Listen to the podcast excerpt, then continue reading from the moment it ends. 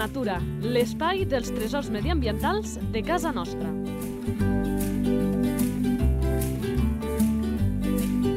Un espai conduït per Francesc Balanyà.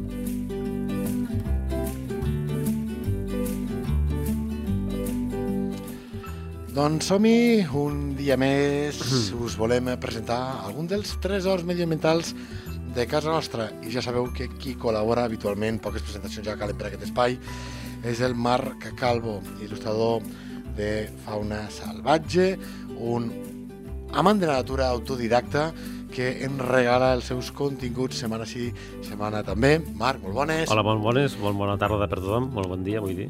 I tinc moltes ganes, encara no direm quin és, de conèixer aquest animaló, que jo en sé ben poc i de veritat que en tinc ganes de conèixer més, així que som-hi.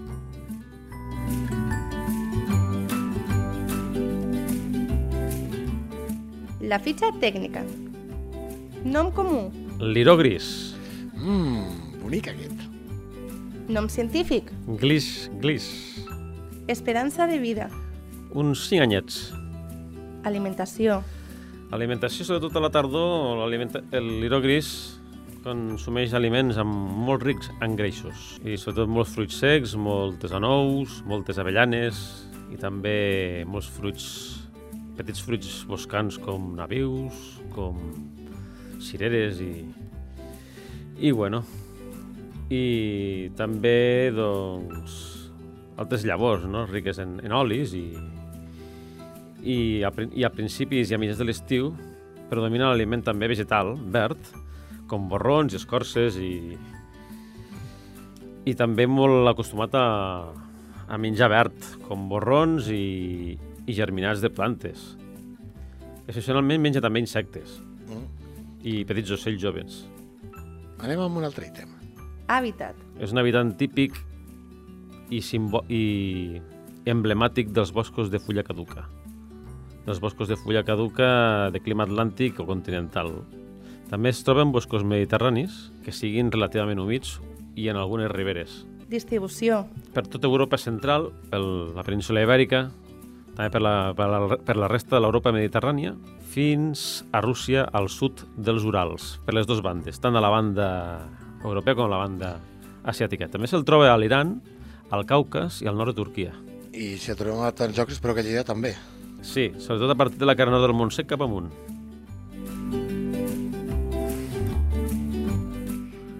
Activitat.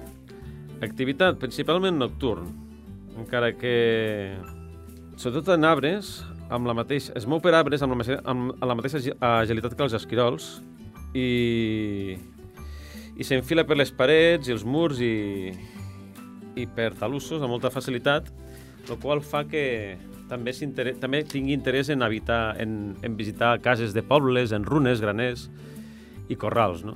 I, bueno, i quan està en edificis vells o, en- o en les edificacions dels pobles, fa, els, fa de les seves, no? Comença a buscar menjar, a rosegar instal·lacions, a buscar llocs per hivernar.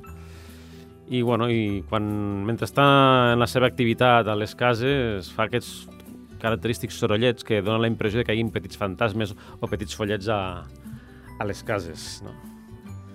Sí, sí. Reproducció. Al cap de quatre setmanes de- d'hivernar, entre amb activitat sexual, allargant-se fins a finals d'agost o a mitjans de setembre.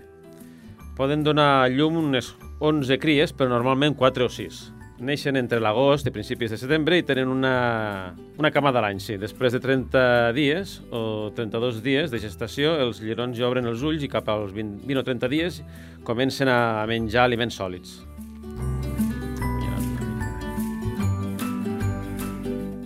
Salut de l'espècie. Està relativament estable, encara que en regressió en algunes zones, per pèrdua d'hàbitat. Curiositats. Bueno, tenen unes 450 pulsacions per minut i quan arriba en hibernació baixa a 30 i la temperatura a 2 graus. Estan tan rígids que sembla que estiguin morts.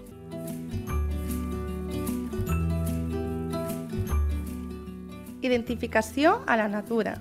Bueno, és com... De lluny es veu com un petit esquirolet de color gris clar. Que segur Pla- que molta gent, quan l'haurà vist allò amb una vall, voltant, ha dit, mira, un esquirol. Sí, Però no. pla i platejat. Els ulls saltons i grossos, i lluents, i foscos. i la cua és relativament llarga i poblada, no? I té unes bigoteres a les galtes molt característics d'aquest d'aquest- d'aquest petit rosegador i de moviments bastant àgils. Vinga, ja anem amb l'últim ítem. Problemàtiques. Bueno, en alguns llocs se considera plaga perquè els estropicis que fan a les cases, perquè a vegades rosega els cables elèctrics o agafa menjar de, dels graners o de, o de les golfes i, bueno, i, i, aquest, i, i ha estat perseguit per aquest motiu en alguns llocs d'Europa.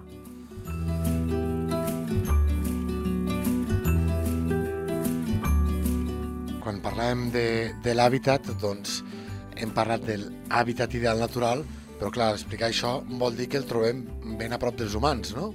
Sí, Fins i tot en jardins. Sí, sí, exacte. Els que tenen jardins o no tenen jardins. Els que tenen pobles a, casa, a prop dels boscos. I, de fet, també hi ha zones que, degut a la despoblació, està en expansió, també. Hi ha zones que està en reducció i, amb, i zones d'Europa que, degut a l'abandó del campus, està en expansió. Abans has fet esment amb aquesta hibernació, com passa d'unes eh, pulsacions que a nosaltres ens semblen altíssimes, però els rosegadors no, no ho són tants, amb aquest estat d'aler- ale- ale- Aletargat. a- aletargament, exacte, que sembla com molt bé apuntaves que, que, estigui, que hagi estirat la pota, eh, que estigui allà mort. Però per arribar a aquest punt, doncs abans li toca eh, agafar, no sé si proteïna, però sí doncs, eh, alimentació de, de sobres. Sí, li toca engreixar-se. A partir de finals d'estiu és quan comença a buscar sobretot fruits secs. Fruits secs i algunes fruites riques en grasses, com les cerveres o com els lladons, si hi ha lladones, per exemple. I això, pues, clar, augmenta de pes i quan acaba la hibernació es desperta amb la meitat del pes aproximadament. Caram. Per tant entenc que mor de gana. Sí, eh, a la... bastant afamat, sí. Bueno, ja els hi passa una mica al gruix dels animals que, que hivernen, eh? Li podríem ficar aquest nom que m'ha dit el Marc fora de micròfons, que m'agrada molt, de follet del bosc. Exacte. Per què follet del bosc? per les seves correries que fa per la nit o als vespres, a les cases, als desvans, als graners abandonats i pel bosc. No? Molta gent, quan l'observa per la, per la, pel vespre, que és quan reviscolen, comença a recórrer els arbres del bosc fent cabrioles com es, petits esquirolets o de forma més discreta per això, perquè té una conducta una mica més discreta que l'esquirol i se senten sorollets i petits moviments entre el fullam com si fossin follets, petits gnomos.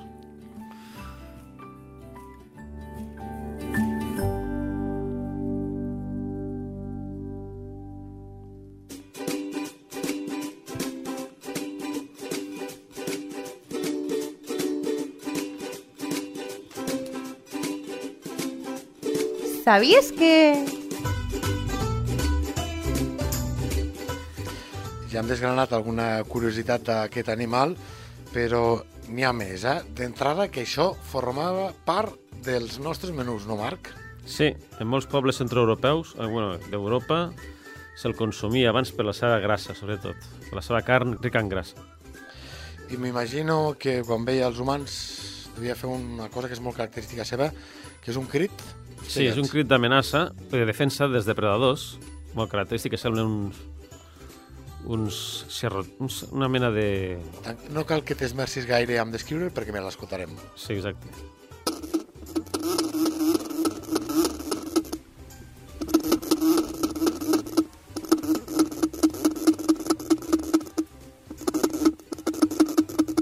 Curiós, eh? Curiós. Quins bigotes més llargs que té, eh? Per cert, aquest liró. Exacte. Aquest és el que fa per defensar-se dels depredadors.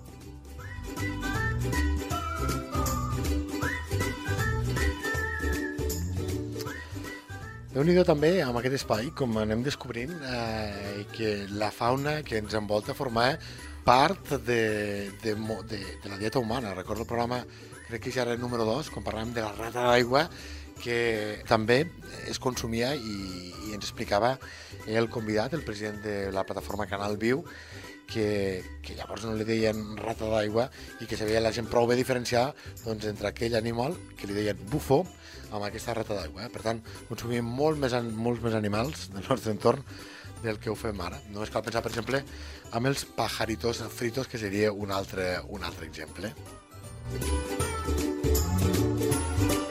Encara volia dir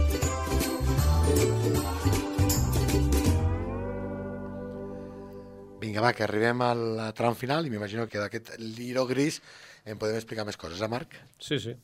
Per exemple, què més ens portes? Actualment encara a Eslovènia i a Croàcia se'ls mengen encara. Encara els cacen i les mengen amb petites trampes que es fiquen als arbres, però al peu dels arbres. I, bueno, és un mamífer molt emblemàtic dels boscos de fulla caduca, ja que en les cultures dels boscos i en les cultures europees està eh, molt reconegut com un animal molt entranyable i familiar dintre del nostre entorn. Mm, ah, jo no tinc ni la més remota idea, però he de fer l'aposta. Llavors, quan jo me jugo, no he dit diners, no, però dignitat sí, normalment m'equivoco. Hàbit eh, nocturn? Crepuscular? Sí, crepuscular no, nocturn. Crepuscular i nocturn, sí.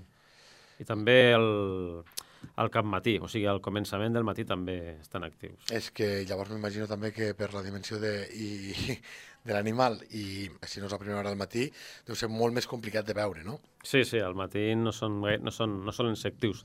Romanen adormilats als nius, als seus nius que fan. També aprofiten los, les capses niueres per insectívores, per ocells insectívors que, que instal·len al bosc, que s'instal·len en els forestals. Sí, sí.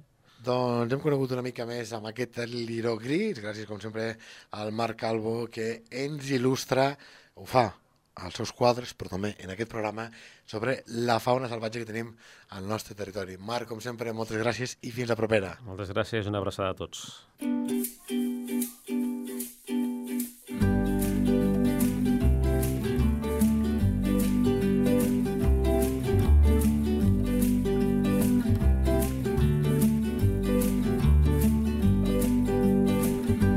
La teva entitat vol explicar un tresor de casa nostra?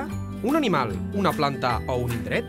Si és així, envia un correu a lleida24 arroba lleida24.cat.